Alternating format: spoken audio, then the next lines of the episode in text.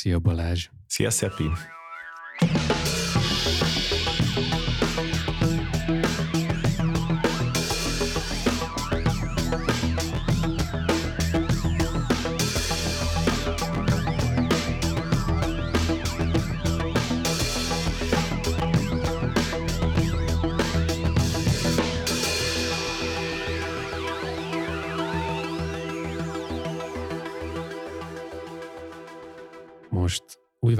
Választottunk kislemezt, egy olyan előadótól egyébként, akit minden, mindketten nagyon kedvelünk. Meg se hallgattuk még a kislemezt igazából, amikor választottunk, mert bízunk benne. De meghallgatva is egyébként jó volt. Mőről van szó, a Kindness című kislemezéről, ami reméljük majd valami nagy lemezé fog változni később. Sarjadni sarjadni, és pont, pont azon gondolkoztunk, hogy mű, vagyis hát ez a kislemez eléggé olyan, mint a régebbi dolgok, amiket ő csinált. Neki van ugye két nagy lemeze, és 2014-es és 2018-as, és nem sokat változott, és ez egy kicsit egyébként furcsa volt a, ebben a kislemezben, hogy egy olyan előadónál, aki már lassan 8-10 éve a pályám. Furcsa, hogy, hogy nincs valamiféle alakulás a, a stílusban, de persze nem tudhatjuk, egyébként a, a, a lemez milyen lesz. De ez a kis lemez, ez lehetett volna a 2014-es lemezén is valószínűleg, és nem, nem tűnt volna fel, hogy ja, nem, nem tűnt volna ki a többi közül. Igen, hát egyébként ez lehet, így belegondolva lehet egyébként valamilyen tudatosabb ilyen tervezés, és már hát nem tudjuk, hogy hogy gondolkoznak a óriási pop gépezeteknek a marketingesei, meg Igen. ilyen nem is tudom, megfejtői, hogy ők hogyan, hogyan mérik azt, hogy mit érdemes mikor kihozni, tehát lehet, hogy ha mondjuk van egy előadó, aki nek már vannak, aki már egy ismert előadó, és egy jó ideje nem jelent meg semmi, akkor lehet, hogy az egy jó taktika, hogy először egy olyat jelentetnek meg, ami ismerős, és Igen. nem üt el. Bár valószínűleg nagy hullámokat nem fog vele kelteni, tehát hogy nem fogják az emberek hirtelen felkapni a fejüket, és így nagyon várni, hogy ú, hát hogyha ilyen lesz a nagy lemeze majd, akkor milyen számok lehetnek majd még rajta, mert hát ez abszolút ilyen kiszámítható egyelőre, de neki talán a, hát talán a két kis lemezek között, vagy hát két, nem, nem kis lemezem, két eddigi lemezek között se volt akkora nagy szakadék, tehát ott is, Igen. ott is az volt, hogy ő talán a um, 2014-es lemeze után, anélkül, hogy ezt így teljesen átfogóan ismerném, csak mint egy ilyen róla alkotott ilyen image, meg, meg a, úgy nagyjából a számai alapján, hogy ő inkább csak a későbbi dalaiban, meg későbbi imidzsét tekintve is kicsit inkább csak olyanabb lett, mint amilyen eddig volt, de hogy nem nagyon uh. ment el egy hirtelen egy másik irányba, hanem talán csak egy kicsit ilyen extrémebben képviselte ugyanazt, vagy, Igen. vagy igazából a, az ilyen közreműködései is kicsit így az ő, ő hát igazából arról van szó, hogy ő egy tök jellegzetes valaki, aki ha valahol közre is működik, akkor is kb. így azt hozza, ami ő. Tehát Igen. Így, ez így benne van.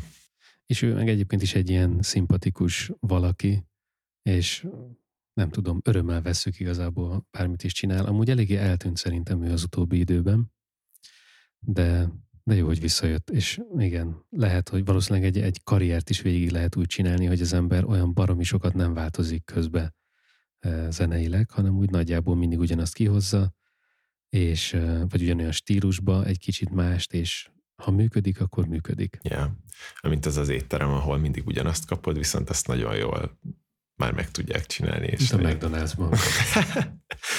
Igen. Igen, hát ilyen kiszámítható. Ja. Ellenben hoztunk még ugye a szokásos magyar kislemezt is, ami most tényleg egy kislemez, de most csak egy számot, hát egy számot emeltünk ki róla mondjuk. Én a nem, nem régiben hát már egy, így túlzás azt mondani, hogy nagyon követem, mert amúgy viszonylag ritkán jelennek meg, de a Pécs on Stage nevű sorozat, ami pécsi zenekarokat és előadókat mutat be, ami hát amúgy tök jól, tehát egy, egy nagyon szimpatikus ilyen kezdeményezés, mert eléggé ilyen feltörekvő zenekarokat hoznak be, tehát nem hogy mondjam, nem a 30Y szerepel, és hasonló már jól ismert nevek Pécsről, hanem bemutatja a feltörekvő zenekar, meg zenész oldalát is Pécsnek, mivel hát az így közismert, hogy ott elég sok zenekar indul Pécsről, meg hogy ez a zenei élet, ez, ez ott eléggé virágzik, meg, meg sokszínű. És hogy uh, igazából ez a sorozat pedig egy tök jó uh, ilyen segítség nekik, mert nagyon jó minőségű videókat készítenek, nagyon jó minőségben vesznek fel uh, így hangot is, tehát egy nagyon jó ilyen anyagot biztosítanak olyan előadóknak, akiknek még nem biztos olyan sok minden van a hátuk mögött, és ilyen ez a mostani választott előadónk is, aki a Kati Wintermans, akit ha jól tudom, azt találtad róla, hogy félig holland, félig magyar. Igen, szerintem az, de reméljük Katinak kell azért ejteni. Igen, mert, mert hát róla annyira nem is találtunk sok mindent, tehát hogy róla talán egy ilyen Patreon stage interjú volt, de nem sok, mind, nem sok más, pedig egyébként ő megjelentetett egy kis lemezt, amin ö, található haddal is, amik, ö, amik egyébként nagyon jó minőséget képviselnek, így úgy zeneileg is, mint így hangzásilag, meg maguk a felvételek is nagyon jók, a keverés, tehát ugye állati jól is szól az egész.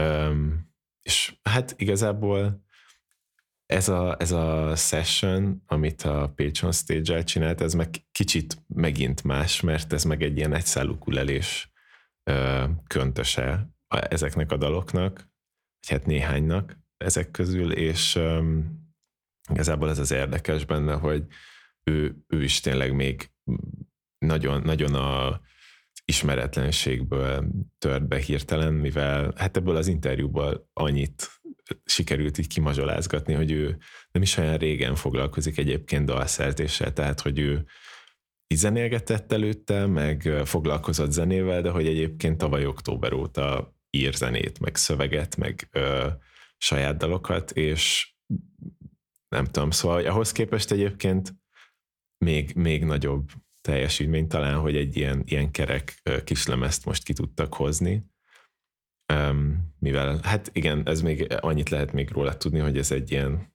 kicsit ilyen koprodukció, koprodukció um, hmm. de a, igazából ezért, ezért vagyunk kicsit meglőve, mert tényleg más interjút nem nagyon lehet még találni, és nem nagyon van benne abban az egy interjúban se, hogy ő, nekik milyen az ilyen közremű, vagy együttműködésük, vagy ki mit csinál pontosan, de úgy nagyjából, Igen. nagyjából így a dalokat hallgatva lehet sejteni kb. hogy mi lehet így a, a leosztás ebben a, így nem tudom, duóban. Igen, mert maga a dal az az olyan néven fut, hogy Kati Wintermans és Thomas High, Scared of Myself egyébként a címe, aminek lett klipje is, ami szintén egy ilyen baromi jó minőségű klip. Igen, egy ilyen, ez egy ilyen nagyon érzékeny előadó, nagyon, nagyon ilyen törékeny zenét csinál. Egy erős R&B beütéssel, nagyon jó hangzással, ami végül is szerintem olyan nagyon sok valószínűleg nincs itthon. Olyan se, aki R&B csinál, főleg aki ezt az érzékeny R&B-t, ha, ha, ha én R&B-re gondolok, akkor uh, Bobby Szila jut eszembe, de ő sokkal inkább egy ilyen uh, ilyen uh, jobban kidolgozott, vagy ilyen, ilyen amerikaiasabb, igazából az, az övé az kevésbé érzékeny, az övé inkább ezt az ilyen kevésbé érzékeny, inkább érzéki vonalat viszi, ő szerintem ezt az ilyen szexi R&B-t csinálja inkább. De másokat nem is annyira tudnék mondani, akik annyira például R&B zenészek lennének, de ez se feltétlenül az, hanem inkább talán pont az R&B-nek van szintén egy olyan érzékenysége, ami, ami passzol a, az ő stílusához. Mert, mert maga az éneklés, hogy ugye, ahogy voltak ezek az élő felvételek is, sok helyen egy szál ukulelével játszik, egy szál ukulelével nem lehet R&B-t visszahozni, de így is működnek egyébként a dalai, szóval azt szerintem, hogy ő ilyen stílusban játszik, valószínűleg nem annyira köti őt, lehet, hogy ugyan a, a lemezt még nem hallgattuk meg, vagyis a teljes hatszámos kis lemezt nem hallgattam én még meg, de, de az is lehet, hogy ő később nem is biztos, hogy ebben az irányban fog tovább menni, mert ezt az érzékenységet, ezt más, más szekérre is fel lehet pakolni, és, és, és úgy is működhet. Szóval nem biztos, hogy rá R&B előadóként kell egyébként gondolni, de az biztos, hogy egy ilyen nagyon érzékeny, törékeny, nagyon nőies előadónak tűnik ebből a kevésből, amit kaptunk belőle, de valószínűleg még, még kapunk többet, és, és valószínűleg ezekkel is, hogy ő még annyira, annyira friss és annyira új, hogy még ő nagyon a, a karrierje elején jár, és valószínűleg még fogunk vele találkozni. Igen, meg hát tényleg az van, hogy maga az, tehát a, a dalaiban csak az ének részét nézzük, az, az alá tényleg nagyon sokféle megoldást lehetne, de nagyon sok műfajba el lehetne helyezni, mivel nem annyira, tehát maga az ének az nem olyan sok műfai sajátosságot hordoz magán, tehát inkább ez az ilyen esztétikusság, ilyen nagyon szép harmóniákat építenek fel benne, maga az ének hangszíne is egy ilyen nagyon kellemes, nagyon légies dolog, valami, tehát hogy az alá még egy ilyen nagyon karakteres ö, hangszerelés is elfér, amilyen egyébként végül is az ő dalai is olyanok, tehát, tehát mondhatjuk azt, hogy mivel elég ilyen R&B is hangszerelése van, ez is egy ilyen karakteresebb dolog, főleg ezekkel az ilyen groove-okkal, amik ott vannak, meg, meg ezekkel a, az R&B is műfai dolgokkal, szóval igen, igazából tök érdekes, hogy pont egy ilyen ö, hangszerelés jött ki hozzá, de nekem amúgy személyesen nagyon bejönnek ezek az rb dolgok, úgyhogy én igazából nekem így tetszett ez a végeredmény, azért is hoztuk be, meg hát mindenképpen ezért is érdekes, mert nem feltétlenül egy olyan, amit, amit így egyből, vagy hogy mondjam, tehát nem egy ilyen sablon dolog az egész. Igen, de biztos vagyok benne, hogyha Kati valahol játszik, akkor kint esik az esőben, pedig jó meleg van. Hát olyan, olyan ez a zene, szerintem. Igen. Van még egy harmadik kislemez, ami szerintünk említése méltó. Annyira nem új már, de én, én nemrég találtam teljesen véletlenül. Omar Apollóról van szó, és a Useless című daláról. Ő egy mexikói, amerikai előadó, a szülei mexikóiak, ha, ha jól értem, Amerikába vándorolt mexikói szülők gyermeke, és szerintem nagyon egyedi stílust képvisel valahogy. Van egy ilyen erős, nyers gitár hangzás, és egy ilyen gitár, szóval nagyon központi szerepet játszik a gitár a zenéjében, és kicsit, kicsit rokkos is, de igazából nem rock, kicsit ebbe is van valamiféle szól, kicsit poppos is, de, de valahogy ez a sok dolog összegyúrva egészen jól működik. Van ennek a dalnak egy e, élő verziója is, amit trióba eljátszanak, gitár, basszus, gitár, dob, a, a teljesen klasszikus ilyen rock trióba, és, és ott is nagyon jól működik. És az ő, szerintem az ő gitározása olyan, hogy, hogy úgy e, az ember hallja, hogy itt figyelni kell a gitára, azokkal az előadókkal szemben, ahol például nem feltétlenül társítunk valami hangszert hozzá, mint nem tudom, Olivia Rodrigohoz, vagy Miley Cyrushoz, vagy bármi ilyesmihez, nem jut eszünkbe, hogy ő egyébként valamilyen hangszeren is valószínűleg játszik.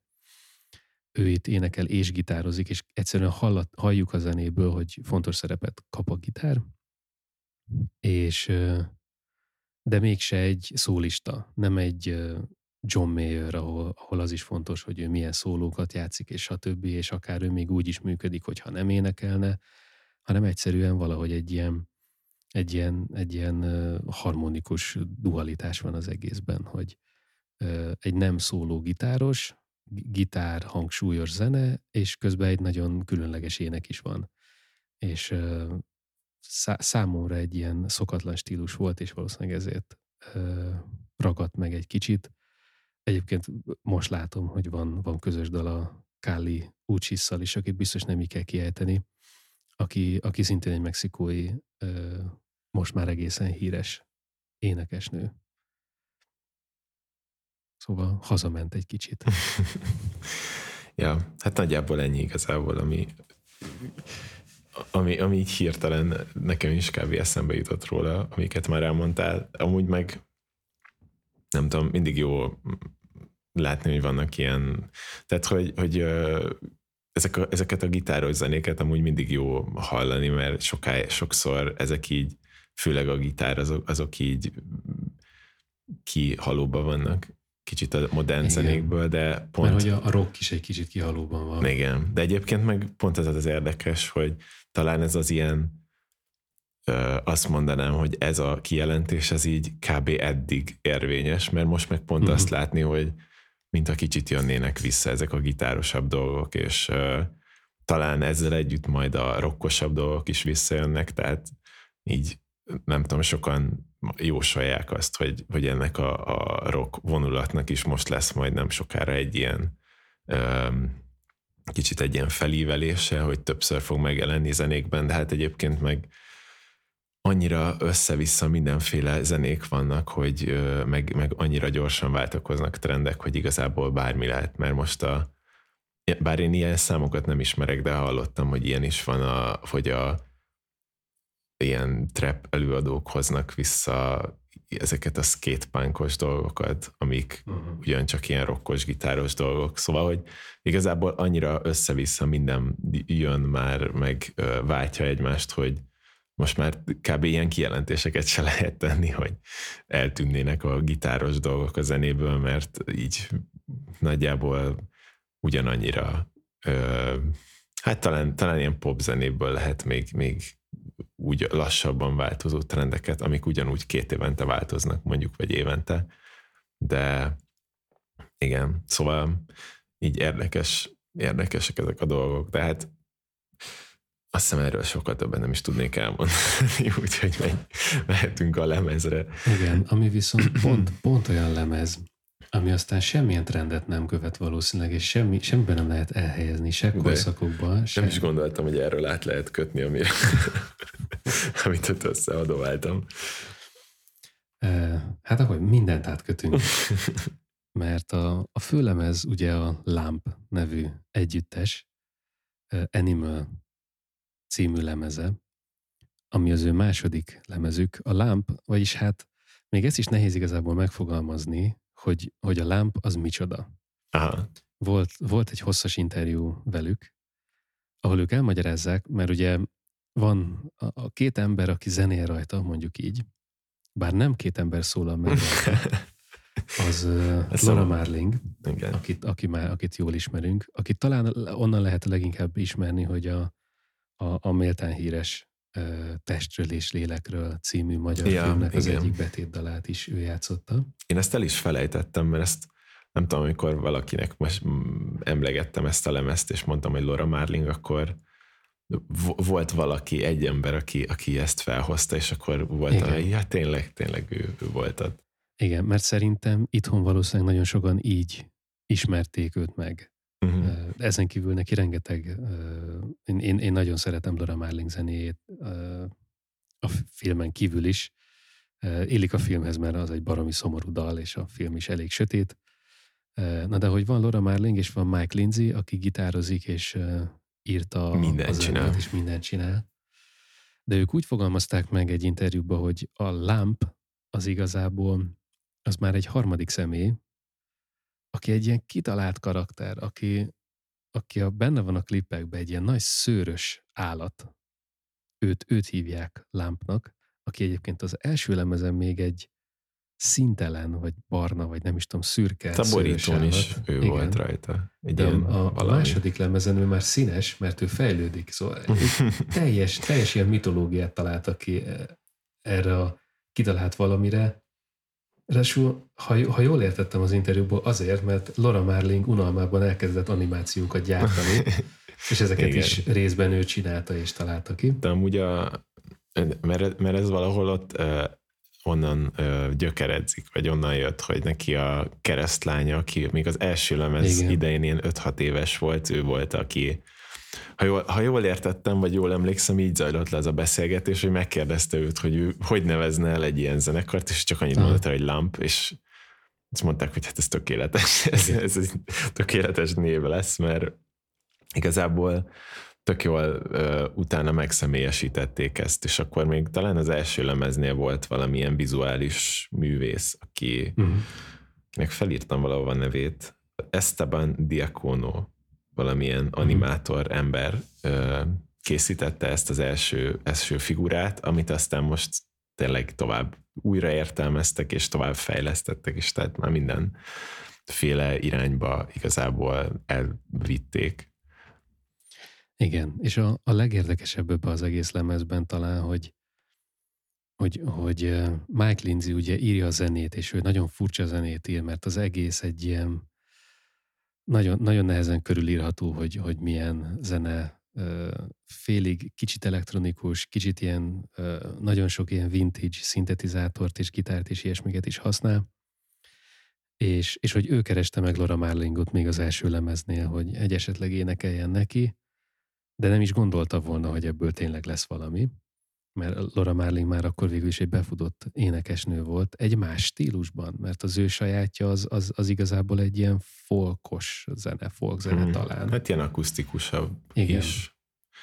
Yeah. És, és mégis a kettő ilyen meglepő módon, vagyis ők kettejük nagyon jól működtek együtt, de például érdekes volt számomra az is, hogy Mike Lindsay ő ilyen, ilyen tudatosan szeret káoszt teremteni. Szóval, hogy állítólag voltak olyan szövegek, ami amikor egy kicsit így, így kifogyott az ötletekből Lora, és elővette a Lora Marlingos füzetét, amiben, amiben a saját dalainak írja a szövegét, és ott egyszerűen összekeverték a sorokat, és abból lett az egyik dal, mert, mert Mike Lindsay úgy volt vele, hogy hát ez így, ez így nem jó, mert ez így, ez így túl egyértelmű. Túl Laura Marlingos már, igen. és akkor és ő meg, ő meg, Igen, ő szeret mindent egy kicsit inkább, inkább meg, megkeverni és kaotikussá tenni, és úgy, úgy már lámpos lett mm. az a dal, és úgy működött. De egyébként Nehéz beszélni erről a lemezről, de teljesen otáig voltunk mindketten érted. Igen, eléggé véletlenül találtuk ezt is. De, de igazából lenyűgöző, hogy gyönyör, attól függetlenül, hogy cél volt a, a káosz, és cél, cél volt az, hogy, hogy kicsit céltalan, és egy ilyen nagyon-nagyon ilyen passion project az egész, mert mm-hmm. ők is úgy nyilatkoznak róla, hogy hát nem tudják, hogy lesz a harmadik, nem tudják, hogy koncerteznek, majd valahogy lesz. Igen. Bár most elvileg koncertre készülnek, mert Igen. amúgy magáról az ilyen alkotói folyamatról azt kell tudni, hogy nekik, amikor az első lemezt csinálták, tényleg úgy nyilatkoztak róla, hogy hát ez inkább véletlenül sikerült jól, vagy nem tudom. Tehát, hogy ők se tudták pontosan, hogy ez most így mit találtak meg, de valami, valamit nagyon megtaláltak, ahogy, ahogy így nagyon jó egy ilyen közös projekt lett az egészből, meg egy ilyen tök jó kémia alakult ki igazából kettejük között, de hogy nagyjából úgy kell elképzelni, hogy a Mike Lindsay megcsinálta ezeket a zenei alapokat, és már azzal kereste meg Laura Marlingot, aki pedig igazából így spontán reagálta le ezeket, tehát hogy neki mondjuk volt minden dallal egy ilyen pár órás sessionje, ami alatt ő így először szembesült azzal, hogy mi, a, mi ez az alap, vagy mi, mi a maga a dal,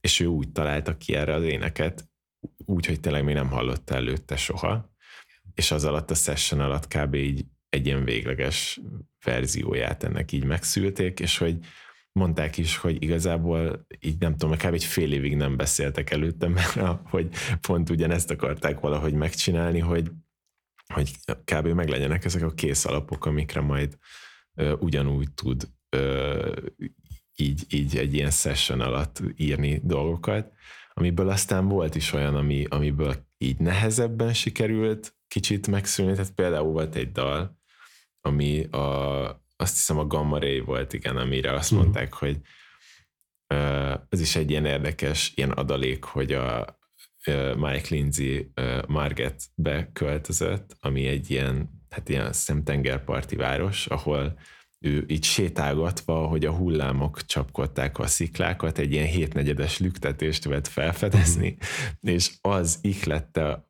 benne azt, hogy több ilyen hétnegyedes dalt írjon, amilyen egyébként ez a Gamma Ray is, és ami pont egy ilyen ö, nehezen, ö, hogy mondjam, egy ilyen nehezen átérezhető ö, hangulatot, vagy ilyen lüktetést csinált, vagy nem tudom, eredményezett, és ott, ott elég nehezen született rá bármilyen ének, de végül is sikerült, és ö, igazából így, ami, amit így még mondtak ők is, hogy nekik is voltak dolgok, amik még mikor befejezték a dalt, akkor se teljesen ültek, vagy nem érezték azt, hogy ezek így annyira jó összhangban lennének akár, de mm. pont ahogy most a koncertekre próbálnak, akkor kicsit ők, ők is akkor kezdik el így megszokni ezeket a dalokat, meg, meg bennük is úgy kezd egy kicsit ez így beérni, mert hogy ezek tényleg annyira rájátszottak erre, hogy ilyen ösztönösen szülessenek meg, és hogy ne gondolják hmm. túl, ne legyen benne kb. tudatosság szinte, hanem ezek tényleg így nagyon belülről jöttek, és nagyon úgy születtek meg, hogy, hogy semmi, semmi, akár semmilyen tudatos mondani való nincs, semmi uh, tudatos zenei irány nincsen.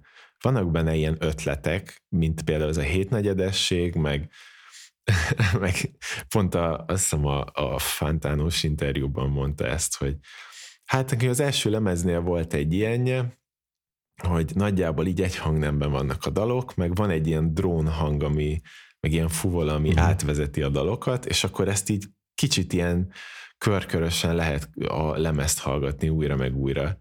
És hogy kicsit itt is hasonló volt, de hogy nem teljesen ö, egy hangnemben vannak a dalok, csak mondta, hogy ő a zongorának a fekete billentyűit, amik ja, ezek igen, a módosított igen. hangok, azokat próbálta egy többet használni, úgyhogy hát valami ilyen, ötletek vannak itt is, de hát ezt sem mondanám tudatos dolognak, inkább csak ilyen hát kipróbáljuk így, és meglátjuk, hogy mi születik belőle, kb.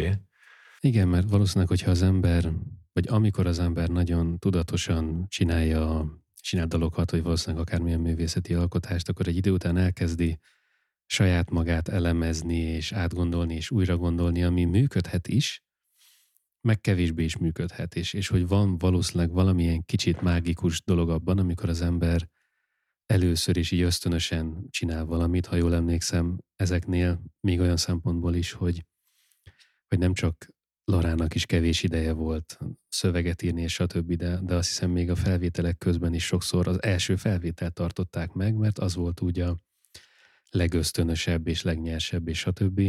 Hasonló ez ahhoz, hogy ha, ha jól, mint, mint hogyha jól emlékszem, a Wolfpack is azt csinálja, hogy megírnak egy dalt, és lehet, hogy kétszer-háromszor eljátszák, de nem, nem húszszor fogják eljátszani és begyakorolni, hanem ők azt akarják felvenni, azt a azt az enyhe, enyhe még, vagy talán azt az izgalmat igazából, amikor még nem tudják százszázalékosan a dalt, nem tudják százszázalékosan, hogy ők pontosan mit is csinálnak, és úgy egy kicsit jön, és így egy ilyen, egy ilyen valamiféle improvizációval van fűszerezve az a dal, és azzal ők így meg tudnak fogni egy ilyen, egy olyan érzést, amit utána nagyon jó hallgatni, mert a, mert a Wolfpack is egy annyira ilyen feel good zene igazából, és, és lehet, hogy ebben az is segít, hogy, hogy tényleg ők ezt, ezt próbálják megragadni, és ennek meg még, még további rétegeit próbálja talán megragadni a lámp, hogy úgy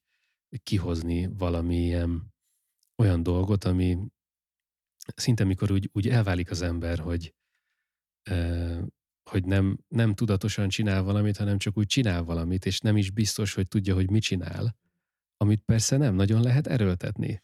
Szóval ilyen óvatosan nyúl az ember ahhoz, hogy akkor most ő gondolkozzon-e azon, amit csinál, vagy csak próbáljon szépen kikapcsolni minden gondolkodást magában, hogy kijöjjön valamiféle ilyen ösztönös dolog. Most, ahogy erről így beszélgetünk, nekem is úgy, bennem is úgy fogalmazódott meg, hogy valószínűleg ők, ők is ezt úgy próbálják meg előidézni, vagy, vagy megoldani ezeket a sessionök alatt, hogy próbálják egymást így a komfortzónájukból kilögdösni. Tehát, hogy ez, Igen. hogy tényleg ott vagy, most kell reagálnod valamire úgy egy, mintha akár csak improvizálnál valahol, hogy, hogy tudod, hogy mondjuk van egy ö, időkereted, ami alatt neked ezt most ki kell találnod, az egy olyan helyzet, amiben nem biztos, hogy mindig tudsz ö, bevált formulákhoz nyúlni, hanem azt kell mondanod, hogy ja, ehhez most hogy kéne hozzányúlni, hogy jó legyen, meg, meg hogy találsz rá megoldásokat igazából, mert egyébként ez érződik is, hogy ö, Laura Marlingot ismerve, meg az ő stílusát ismerve ö, is nagyon eltérő dolgok vannak itt. Tehát a, a, ahogy ő énekel, és minden egyes dalt kb. tök más, hogy közelít meg, mint énekes. És tényleg az van, hogy például a Gamma Ray-nél is ott van az, hogy ott is ö, érződik, hogy egy, hogy egy teljesen más, hogy, hogy ő, ő is úgy tudott, úgy tudott végül ö, megoldást találni, hogy mi, mi működhet jól ehhez a ö, dalhoz, hogy egy teljesen más megközelítést használ, mint előtte, és ö, már mint egy másik dalnál, és ö, pont ez az, hogy ott is egy ilyen kicsit, kicsit beszéd, hangosabb dolog, és aztán később pedig lesz egy kicsit a dal során egy picit éneklősebb az egész. Ez is igazából arról árulkodik, hogy itt, itt nincsen olyan, hogy ő azt mondja, hogy hát ez egy szokásos dal, olyanra csinálom, amilyenre szoktam, és akkor igazából azon, hogy hogyan kell énekelnie, lehet, hogy már nem is nagyon kell gondolkozni a saját dalainál, itt viszont kb. minden egyes eleme olyan, az éneklésének, amit dalról dalra újra fel kell találni, vagy akár még a dalon belül is részekről, részeken belül, vagy ahogy a részek váltakoznak, ott is igazából lehet, hogy ez már nem fog működni a dal hátralevő részénél. Ja, úgyhogy ez egy, ez egy ilyen tök érdekes dolog, de hát nyilván ők is, ők is ezt kicsit, kicsit úgy, ö, úgy próbálták már ennél a második lemeznél ö, megragadni, hogy ők se teljesen tudták, hogy az elsőnél ez hogy sikerült összehozni. Tehát nagyon ö, fura, fura egy ilyen nyomás lehet az, hogy fú, hát hogy ott, ott volt valami, amit, amit elkaptunk, akkor most hogy kéne ezt újra megcsinálni amikor egyáltalán nincs semmi kapaszkodód, meg azt se tudod, hogy egyébként ezt a lemezt milyenre akarod csinálni, hanem csak tudod, hogy hát jó, jó legyen. Igen, olyan, mint hogy a, mintha az, az egész ilyen kreatív inspiráció az egy ilyen valami nagyon törékeny dolog lenne, és hogyha egy kicsit is erőlködik az ember, akkor már, már, már nem működik. És uh-huh. Nekem egyébként, ami még eszembe jutott erről az egész folyamatról, az van a Jackson Pollock festő, aki, aki szerintem valami hasonló dolgot csinált, hogy odaáll egy vászon elé, kicsit valamit csapkod egy, egy, egy ecsettel, és nézi, és megint csapkod, és, és, és ahogy úgy az valahogy úgy leesik, meg valamennyire sűrű volt a festék, meg nem volt sűrű, egy, egy elég nagy véletlenszerűség van az egészben, de közben ő, ő ezt nézi, és közben vannak róla valószínűleg valamiféle impressziói, és, és egy nagyon picit alakítja ezt az egyébként véletlenszerű dolgot, de az a pici alakítás az pont arra jó, hogy a végén ebből lesz egy festmény, ami végül is nem akármi, nem egy teljesen véletlenszerű dolog, mert mi úgyse tudunk véletlenszerű dolgot igazából előállítani csak úgy valószínűleg magunktól, de egy kicsit tudjuk befolyásolni ezeket az ilyen dolgokat, és a végén valamiféle mintázat kijön belőle. Szóval ehhez hasonló szerintem ez az egész uh, lámplemez is egy kicsit, hogy ők is keresik azt, hogy, hogy, hogy valahogy, valahogy hogy, hogy találjanak olyan, olyan igazán jó véletlenszerű és különleges dolgokat, mert még azt is igazából nehéz találni. Nehéz az, amikor az ember dalt ír, és rájön, hogy hát ez, ezt én már egy korábbi dalban használtam. Ilyet már egy csomószor csináltam. Ezt igazából egy Nirvana dalban hallottam. És olyat találni, ami úgy tényleg valami más helyről jön, nem egy ismert helyről, nagyon nehéz. És, és ha jól értem, ők, ők nagyon tudatosan próbálták keresni ezt az egyébként tudatosan megtalálhatatlan helyet, hogy, hogy legyen benne tényleg valami ilyen, ilyen kreativitás, de és a végén nagyon jól sikerült, mert tényleg annyira egyben van az egész lemez, és különbözőek a dalok, és íve van, és valószínűleg, valószínűleg az, hogy ők egyébként így magukon kívül helyezték ezt a lámp karaktert, mm. ami valahol maga ez a kreatív magja talán az egésznek, ami persze egy nem létező dolog, de ezáltal, hogy így magukon kívül tették, akkor így már lehet, hogy ők nem úgy álltak hozzá, hogy most én Laura Marling vagyok, most én Mike Lindsay, hanem hogy van ott az a valami, és mi próbáljuk kihozni abból az egyébként nem létező valamiből ezt, ezt a lemezt. Talán ezért is mondják azt, hogy ez igazából lámp, lámpa karakter. Aki általában meg is szólal a lemezen, aki amúgy szintén Lora, de pont a, az általad említett e, dalban, a, a Gamma Ray-ben ott azt mondják, hogy ő, ő mondja azt, hogy excuse me, I don't think we've been introduced, hogy nem, nem hiszem, hogy minket még bemutattak volna egymásnak. A Milora, le, azt hiszem le, lelassítva, vagy valami Aha. ilyesmi, hogy, valami effekt van rajta, az lámp, az a, ő a, a kreatív színes szőrös valaki, aki, aki segít, segít benne. És igen, nagyon magával ragadó az egész lemez, és, és valószínűleg az is, hogy, hogy nem volt vele céljuk, semmilyen elvárásnak nem kellett megfelelni, teljesen szabad kezet kaptak ők és adtak, vagy talán, talán igen, Mike Lindsaynek volt szabad keze, és ő Laura Marlingot, mint vadlovat egy kicsit próbálta szintén használni, hogy, hogy ez működjön. És, és, és elképesztően jól működik, és egyébként tényleg szerintem az egyik legjobb lemez, amit, amit hónapok óta hallgattam talán egy kicsit kevésbé sötét, mint a Laura Marling lemezek. Uh-huh. Nem, nem is annyira folkos, mivel egyáltalán nem az. Még ez egy szokatlan és furcsa dolog is egyébként, hogy ő, ő énekel rajta. Mások is persze az ő, az ő dallai, az ő mondani valója is, mert itt igazából maga a szöveg is annyira absztrakt, hogy, hogy abból is nehéz kiszedni, hogy igazából miről szólna. Yeah. Nincs, nincs központi témája se a lemeznek, vagy hát én, én nem, nem, nem, nem inkább, hallom. Inkább ilyen kis, olyan, mint hogyha ilyen ablakokat nyitogatnál a ő tudatalattiába, hogy így nem tudom, éppen itt most egy, egy részét látod, aztán a következőben egy másik részét látod, de amit, amit így nem feltétlenül lehet megtalálni a, a jelentés és a szöveg között egyből a egy ilyen, nem lehet egy ilyen egyértelmű vonalat húzni, hogy akkor most ez így ide tartozik, és ezt jelenti, hanem ez kicsit ilyen felfedezésre váró dolog, hogy, hogy az ember így hallgatja, hallgatja, és akkor, és akkor ha akar, akkor talál benne valamit, ha nem akar, akkor igazából az egészet is csak lehet úgy értelmezni, mint egy egység, ami,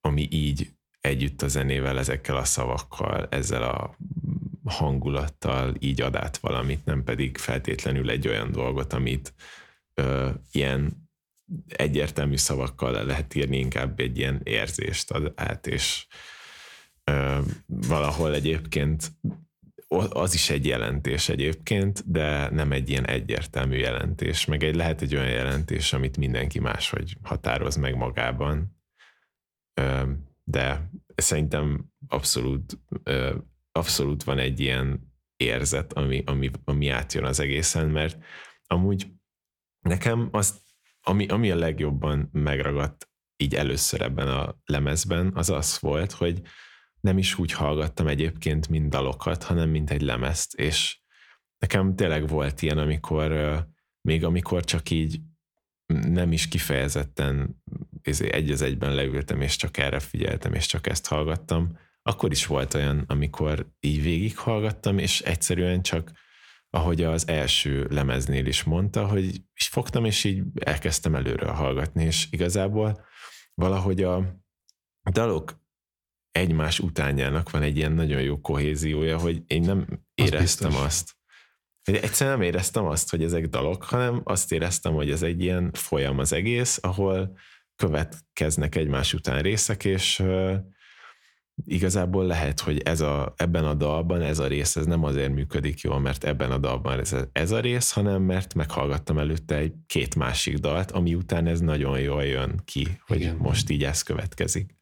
Ezzel teljesen egyetértek, mert például nekem a, a két utolsó dal, az Oberon és a Phantom Limb, az olyan, hogy ahogy vége van az Oberonnak, ráadásul úgy, hogy nem, nem zárja le, szóval, mm. hogy nem, nem megy vissza az alap, alaphangra, hanem nyitva hagyja, és utána jön a Phantom Limb gitártéma, az én ennél jobb két dal közötti váltást még nem hallottam. Annyira gyönyörűen következik a kettő egymásból, hogy, hogy néha csak visszapörgettem az Oberon végét, hogy ezt a, ezt a, ha, hallhassam azt a váltást, ahogy, ahogy ott van ez a feszültség a levegőben az Oberon végén, és utána jön ez a félig feloldó, de, de igazából ez a, ez, a, ez a baromi szép gitártéma, annak ellenére, hogy a gitártéma csak az a sztereóba hallgatja az ember, csak először az egyik fülében van, és engem nagyon tud idegesíteni, amikor úgy kezdődik egy dal, Igen. mint régen az ilyen Beatles daloknál volt, ilyen nagyon-nagyon hard sztereó volt. Az hát egész. konkrétan úgy van szétsztereózva, hogy tényleg a jobb oldalban egy munkot nem hallasz belőle. Nincs.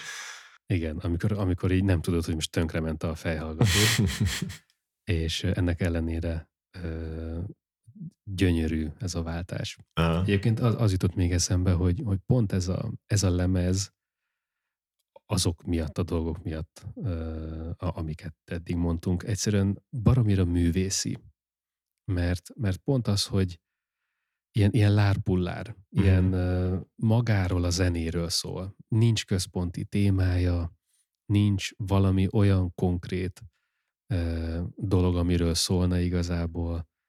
Uh, nincs olyan nagyon konkrét, ezt a stílust is nehéz meghatározni, azt hiszem valahol folk elektronikának hívták, de, ja, hát de, de valószínűleg Egyébként nem. az nekem azt tetszett még, hogy a Mike Lindsay-nek van ez a zenekar, ez a Tang, uh-huh hogy nekik is kb. ahány ö, helyen olvastam erről a projektről, mindenhol tök más ö, meghatározó. Egy közös pont volt, hogy a folk mindig benne volt a műfai meghatározásban, de hogy kb. mindenhol, minden izé, cikkben tök más, hogy fogalmazták meg, hogy ez mégis micsoda, ami igazából erre is teljesen érvényes, hogy igazából nem tudsz mondani, mert még hogyha van is egy dalnak egy része, ami mondjuk egy kicsit műfaibb, de egyébként szerintem olyan se nagyon van itt, hogy nagyon meg tudnád azt határozni Igen. egyetlen részből, hogy ez most ez mi, mire hajaz, mert, mert teljesen, teljesen szerteágazó az egész. Igen. És ez, ez egy ilyen nagyon-nagyon mélyen művészi dolog szerintem, hogy létrehoznak valami olyat, ami nem szól egy konkrét dologról, nincsenek konkrét irányok, konkrét elvek benne, nem az van, hogy Olivia Rodrigo szakítós lemez, nem az van, hogy Bob Dylan prédikálós és lázadó lemez, és stb. stb. Nem tudjuk, hogy miről szól, nem tudjuk, hogy mi történik, de egyszerűen nagyon-nagyon jó. És valahol ez az ilyen leg, legművészibb dolog talán, hogy itt, a, itt maga a művészet az nem a, nem a hordozó médiuma valaminek, hanem, hanem a médium és a téma is a, a, a művészet, és ez a, vagy, vagy maga a zene. És ettől et, e, így, így egyszerűen annyira zenei az egész, hogy, hogy, hogy nehéz még egy ennyire zenei dolgot találni szerintem, ahol, ahol a téma az nem veszi el igazából a zeneiséget, mert nem annyira van téma. De ettől mégse lesz egy ilyen mégse úgy kell elképzelni, mint mondjuk egy jazz lemezt, ahol, ahol mi azért teljesen más, ott attól függetlenül, hogy sokszor, vagy hát nagyon-nagyon sokszor nincs szöveg se, meg más témák, meg sokszor a, a szöveg nem is fontos, inkább az ének fontos, az emberek fontosak, a, a jazz az szerintem sokkal inkább ilyen zenész központú, azért hallgatjuk meg, mert nagyon szeretem, ahogy mondjuk Mike Stern gitározik, és akkor szívesen hallgatok Mike Stern, Mike Stern miatt és hogy sokak számára a jazz nagyon öncélú tud lenni, mert néha az is, hogy ő meg akarja mutatni, hogy mennyire jó gitáros, ami, ami nagyon jó, és megvan a helye, de itt nincs, nincs benne ez az öncélúság, és talán pont, pont Lamp, mint a karakter veszi ezt ki, uh-huh. aki, aki nem egy valódi személy, nem, nem Laura Marlingról szól ez a lemez, nem Mike Lindsayről, egyik őjük se akar mutatni semmit se, csak valahogy segíteni, hogy átjöjjön ez, a, ez az ilyen misztikus dolog, ami egyébként meg egy nem is létező dolog. És ez ettől, ettől lesz szerintem egy ilyen nagyon, igen, művészi és zenei az egész. Amúgy ezzel kapcsolatban volt egy ilyen érdekes nézőpont, amit valamelyik interjúban mondott Laura Marling, hogy igazából neki az első lámplemez az egy nagyon jó ilyen nagyon jó volt megélnie azt, hogy készítettek egy ilyen lemezt, ami ennyire ilyen kísérletező, és ennyire nem ő igazából, tehát ennyire nem saját magát adja benne feltétlenül. Mm. Ez nagyon sokat segített neki abban, hogy a, a lemeze, ami ezután megjelent a Song for Our Daughter, az pedig egy tisztán Laura Marling lemez legyen. Tehát, hogy, Igen. hogy ez neki nagyon sokat segített abban, hogy ez egy egyszerű dalszerzői, ilyen énekes-gitáros uh, dalszerzői lemez, amiben nem azon van a hangsúly, hogy ő kísérletezzen, nem azon van a hangsúly, hogy ő új hangokat keressen, hanem egyszerűen csak, csak tud létezni egy ilyen szimpla tehát, hogy ő tud arra figyelni, kvázi, hogy milyen, milyen maga a dal, amit ír. És nem bármi másra, ami, ami egyébként mostanában jellemző szerintem így a zenére, hogy picit háttérbe szorult az, hogy milyen maga egy dal, és, és nagyon sokszor elmegy abba az irányba, hogy hát izé, legyen egy ilyen, egy ilyen másfajta hangzás, legyen inkább az, hogy milyen hangszerelés van, legyen benne az az érdekes, hogy most nem tudom, ezt a fajta hangszint használjuk, vagy ilyen fajta szintetizátorokat használunk, amit még más dalban nem hallottál, mert most kevertük ki, vagy most csináltunk egy sample egy bármilyen más hangszint, ami senki másnak nincs a világon, mert így mit, mi állítottuk elő saját magunknak, hanem és, és ilyenkor sokszor érzem azt, hogy amúgy elvesznek azok a dolgok, hogy arra figyeljenek, hogy egyébként maga a dal mögötte az egy jó dal legyen, és egyébként erre volt kicsit a tavaly ellen példa a Lien La Havas lemez, ami, ami tényleg az is egy olyan lemez volt, hogy kb. végig tök hasonló hangzású dalok vannak, uh-huh. viszont ott azon volt a hangsúly, hogy minél jobb dalok legyenek, tehát hogy ott tényleg uh-huh. a, a fókusz azon volt, hogy jó, de akkor ne azon variáljunk, hogy itt most hogy száll be a lábdob, és hol kezd el, nem tudom, mondjuk izét hozni, csörgőt, vagy akármi, meg hogy éppen milyen effekt van a gitáron, hanem itt, itt valami nem működik, akkor itt a dalba változtassunk, meg hogy maga a dal legyen a lehető legjobb, és egyébként tök érdekes, mert a lámp az meg egy ilyen tök ellentétes dolognak tűnik, de közben mégse az, mert ha bár itt nagyon sok kísérletezés van a hangszerelésben, mégis nem is tudom, tehát hogy így, hogy az születik meg először, és egyébként a maga a dalnak az, nem tudom, az ének, meg ez a szövete, ami egyébként gyakorlatilag egyből a leghangsúlyosabb része lesz, ahogy, ahogy egy, egy hangszeres zenére rápakolsz bármilyen éneket, egyből az lesz a középpontban, hiszen igen. emberként az, az hat ránk a legjobban, Igen. ha egy emberi hangot hallunk. És, és valahogy itt, itt is az van, hogy bár ilyen nagyon kísérletező az egész, mégis benne van az, hogy ezek ilyen érdekesek dalként is szerintem. Bár ezek talán ezekre az nem érvényes szerintem feltétlenül, hogy amit szoktak mondani, hogy ez a jó dal, ami megáll egymagába egy szágitáron is, mert itt, itt nem Igen. tudom, hogy ezek hogy szólnának Igen, amúgy. ezek nem állnának. mert itt ugye, itt meg ugye szerves dolog. része. Itt, itt a hangzás az nem csak azért van, hogy érdekesebb legyen tőle, meg hogy fel legyen díszítve szépen, hanem itt egy, egy szerves része minden, mindennek. Igen, meg itt azért hozzá kell tenni, hogy ezek nem popdalok. Ezeknek, hát nem. ezeknek nem kell megállnia ö, egy szágitáron. Egyébként amit említettél, az szerintem témában is sokszor kijön, hogy, hogy néha a téma el tud venni a zeneiségből. főleg, hogyha most, most én írok egy olyan dalt, ami mondjuk valami olyan dologról szól, ami társadalmilag fontos, uh-huh. akármilyen szempontból legyen az mondjuk környezetvédelem, mert azt hiszem például, bár nem hallgattam, de azt hiszem, hogy például ez az új Lorde, Lordi lemez egy kicsit erről szól. Uh-huh. Ami jó, mert ez egy baromi fontos téma, de de sokszor az van, hogy ha, ha valaminek egy ilyen konkrét témája van, főleg ilyen erős üzenete, akkor az el tud venni a zeneiségből, mert más megítélést fogunk alkalmazni mm. rá. Mert, mert úgy leszünk vele, hogy hát ez egy fontos dal, mert mondjuk a környezetvédelemről szól, vagy, vagy tök mindegy, valami, valami ilyen dologról szól, ezért kevésbé fogjuk dalként kezelni, mint inkább valamiféle üzenetként fogjuk kezelni, és még akkor is, hogyha mondjuk dalként kevésbé lenne jó, mivel a téma olyan, ezért, ezért nem, nem nagyon fogjuk kritizálni, vagy nem is az, hogy kritizálni, de kevésbé lesz fontos igazából maga a médium, amiben van, maga az, hogy az egy dal. Mint, mint kicsit filmeknél is ez van, régebben is ez volt, most is az volt, hogyha ha valaki mondjuk olyan dologról forgat filmet, ami valami baromi komoly és nagyon fontos téma, és, és megkérdőjeleztetlenül fontos téma, akkor ott maga a kivitelezés egy kicsit a háttérbe kerül. Aha.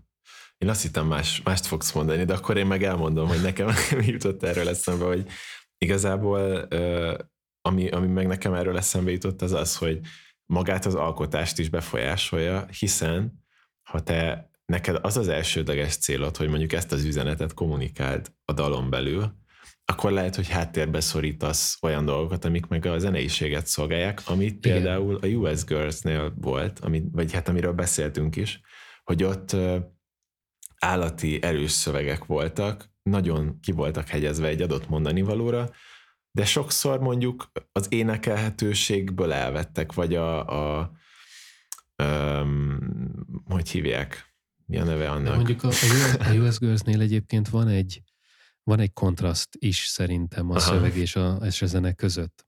Talán, talán direkt is, szóval ott, ott benne van az is, hogy ha nem figyelek a szövegre, akkor egy más jellegű dalt hallok, mint hogyha figyelek a szövegre, és akkor kiderül, hogy ez sokkal sötétebb ez az egész, mm. mint amit, amit jelentene egyébként maga ja, hát igen, a zene. igen. Hát ott igen, ott meg volt ez a kontraszt, igen, hogy a, a, maga a zenéből nem jött át az, hogy amúgy miről szól ez a dal feltétlenül, de ott, a, ott sokszor tényleg ott, ott érezted azt, hogy egy picit a szöveg így megbicsaklik, mert nem feltétlenül az volt a lényeg, hogy ez most egy jól énekelhető sor legyen, az Igen. volt a lényeg, hogy ez a mondani való kijöjjön, meg frappánsan ö, működjön maga, mint szöveg. Úgyhogy ö, Úgyhogy ja, igazából ilyen szempontból nekem én erre asszociáltam most ebből, amit mondtál, de, de ja, igazából uh, itt, meg, itt meg amúgy tényleg így, hogy nem annyira van egyértelmű üzenet, meg nincs az, hogy de igazából azt se tudnám mondani, hogy mint amit szoktak egyébként máshol, hogy, vagy hát más előadók, vannak olyan előadók, akik mondjuk így írnak zenét, mint a Fentogramnél, ez kiderült, hogy hmm. ők például mondjuk rá nanáznak, dudarásznak valamit, és akkor már nyilván az, énekelhetőség az így adott, vagy nem tudom, tehát hogy ott, ott egyáltalán nem korlátozzák be szöveg által azt, hogy milyen énekelhetőség tehát, hogy, hogy mondjam, az az első, hogy jól énekelhető dallam kijöjjön, és aztán arra ö, egy olyan szöveget, ami azzal a dallammal jól hangzik, ö, kitalálnak, és igazából nyilván próbálnak arra is törekedni, hogy ennek valamiféle mondani valója legyen.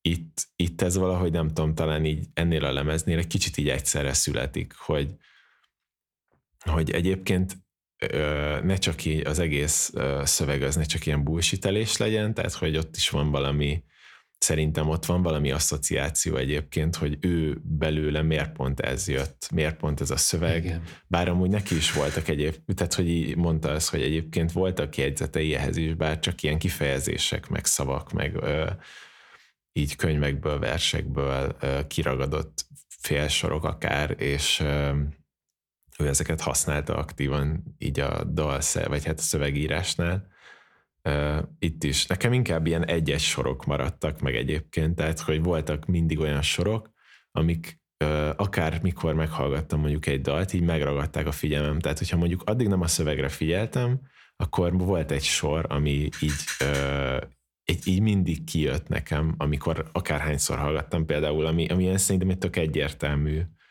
és lehet, vagy nem tudom, azt el tudom képzelni, hogy sok embernek így megragadja a figyelmét, az például az első dalban volt az a It took one got seven days to go insane, szóval, ja, hogy, azt én is leírtam. Hogy, van hogy, a, hogy az Istenek is nem tudom, vagy hát egy Istennek is hét nap hét nap alatt, hét nap alatt, na szóval, hogy hét napjába került, hogy megőrüljön, vagy hogy Igen. Az, az ilyen volt, vagy például a, az pedig az Animalben volt, ez a Killing a White Duff just for the story, csak hogy, uh-huh. hogy azért ölt meg egy fehér galambot, csak a hetszkedvér, vagy hogy a... Igen. Hogy, mert egy, nem tudom, jó sztori lesz utána. Szóval, hogy ezek ilyen, ezek ilyen sorok voltak, meg uh, Amúgy, ami nem, nem feltétlenül ilyen volt, csak feltűnt, hogy például az Animalnek a legelső sora, az a Hair on the Pillow, az egy későbbi dalnak a címe. Ami egy későbbi, ha jól emlékszem, instrumentális. Igen, igen. Úgyhogy az a vége felé ott van, újra megjelenik, mint egy dalcím. Igen, náluk, náluk tényleg központi és fontos elem, hogy, hogy valami plusz fricskát rakjanak igazából bele. Csak azért, csak, csak tényleg a hetz kedvéért van az is, de most nem emlékszem, hogy melyik dalban, amikor, hogy azt is mesélik, hogy egy ilyen nagyon, nagyon brit akcentussal viccből kezdte, kezdték el énekelni a, a refrént, és, és az is maradt. Mert, mert olyan szürreális volt, hogy egy ilyen, egy ilyen klasszik brit pop dalhoz illett az az akcentus, és, és ez megtetszett Mike Lindsaynek, hogy ez, ez annyira furcsa, és egy ilyen szürreális diszkó érzetet hoz, hogy legyen. Amúgy a, így hangzásilag, ami ne, nekem még nagyon ö, megtetszett, hogy vagy ami nekem ilyen szokatlan volt, aztán lehet, hogy amúgy több helyen is alkalmaznak ilyet, csak én eddig még nem vettem észre, hogy ö, igazából amik így előtérben vannak hangszerek, azok kicsit ilyen szárazabbak, tehát hogy nincsen akkora terük egyébként, tehát hogy nincs egy mm. Rengeteg, az énekre nincsen nagyon sok vízhang rátéve, dobokra, szintetizátorokra, amik így az előtérben vannak, viszont mégis egy nagyon jó ilyen atmoszférája van az egész lemeznek, Igen. amiben én azt vettem észre, hogy ez, ez általában azért van, mert a háttérben viszont vannak olyan ö, szintetizátorok, ilyen kis egyszerű ö, nem is tudom, akár ilyen pad-szerű szintetizátorok, amik uh-huh. csak egy ilyen szőnyekként ott vannak, és az a, a, azokon van, hát maga a hangszín is olyan kicsit, meg el tudom képzelni, hogy azon viszont már sokkal több visszhang van, amik ott vannak a háttérben, és amik olyanok, hogy megadják neked ezt az ilyen visszhangos térérzetet, de mégsem azoknak a dolgoknak a visszhangja, amik az előtérben vannak, hanem kb. ugyanolyan szinten van belekeverve, csak egy különálló hangszerként maga a visszhang, ami Igen. marha érdekes volt, és ezt így eléggé, nem is tudom, viszonylag ilyen, hogy mondják ezt, Szóval ezt ilyen ismétlődő volt több dalnál, így hallottam, Aha. így felfedeztem. Igen, egyébként ettől kicsit ilyen, mint hogyha ilyen más dimenzióba lennénk, amikor, amikor ezt az egész lemez hallgatjuk egy ilyen alternatív dimenzióban, lámpal. Szóval nagyon nagy élmény egyébként szerintem ez a lemez, és, nem, és igen, nem olyan sötét, mint Laura Marling dolgai egyébként, de nem egy, nem egy kifejezetten vidám lemez. Nehéz igazából ilyen, ilyen egyszerű érzéseket nehéz hozzá társítani. Mm-hmm. Nem lehet azt mondani, hogy most ez szomorú, vagy vidám, vagy valamilyen. Igen, ők is egy interjúban ezt úgy határozták meg, hogy darkness with buckets of joy, tehát hogy az egésznek egy ilyen sötétebb hangulata van, de megvannak azok a pillanatok, amik mégis ilyen örömtelibbek, meg, meg valószínűleg ezek miatt az ilyen játékos dolgok miatt mégis így elvesznek az éléből, hogy ne csak egy ilyen teljesen befelé fordulós dolog legyen belőlem. Úgyhogy ennyi. Igen, és egyébként ez szerintem nagyon-nagyon jó ez a lemez, tényleg úgy, bár ezt lehet, hogy mindig elmondjuk, hogy az ember leül és hallgatja, mert egyébként a hangzás és a úgy a dallamvezetések olyanok, hogy nem, nem vár az ember semmire. Nincsenek, nincsenek üres körök, nincsenek uh, egyszerűen olyan érzésem van ettől a lemeztől, hogy minden, mindennek oka van, ami történik ezen a lemezen, és nincsenek egyszerűen üres járatok, hanem, hanem minden tökéletesen a helyén van, és ezért baromi jól fel, fenntartja az ember figyelmét szerintem. Uh-huh. És ezért nagyon könnyű igazából meghallgatni ezt a lemezt. Az ember leül, hallgatja, és, és, és csak eltelik az idő, és kész. Igen. Tehát igazából úgy nagyon elvont az egész, hogy egyébként közben meg szerintem befogadható. Tehát én nem, Igen, abszolút. nem mondanám azt, hogy egy nehezen hallgatható lemez. Nem olyan, mint az a Mózes számni volt. Jó én, volt én az nem, is. Én nem tudtam befogadni. Nekem az is tetszett. Bár azt, azt nem tudom, hogy elsőre sikerült-e úgy. Hát nekem negyedjére sikerült befogadni.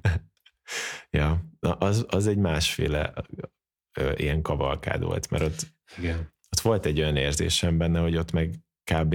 ott használt sok ilyen egyértelmű műfai dolgot egyébként, de csomószor úgy éreztem, hogy ezek kb. úgy vannak használva, mint egyes ilyen zenei részek, tehát hogy, hogy mondjuk megvan egy sajátossága a rock zenének, van egy sajátossága most egy nem tudom, másfajta műfajnak, ilyen hip-hopos műfajnak, és akkor, hogy ezek vannak úgy variálva, hogy megadják az adott zenei résznek azt a fajta ilyen energiát, amire éppen ott szükség van. Igen.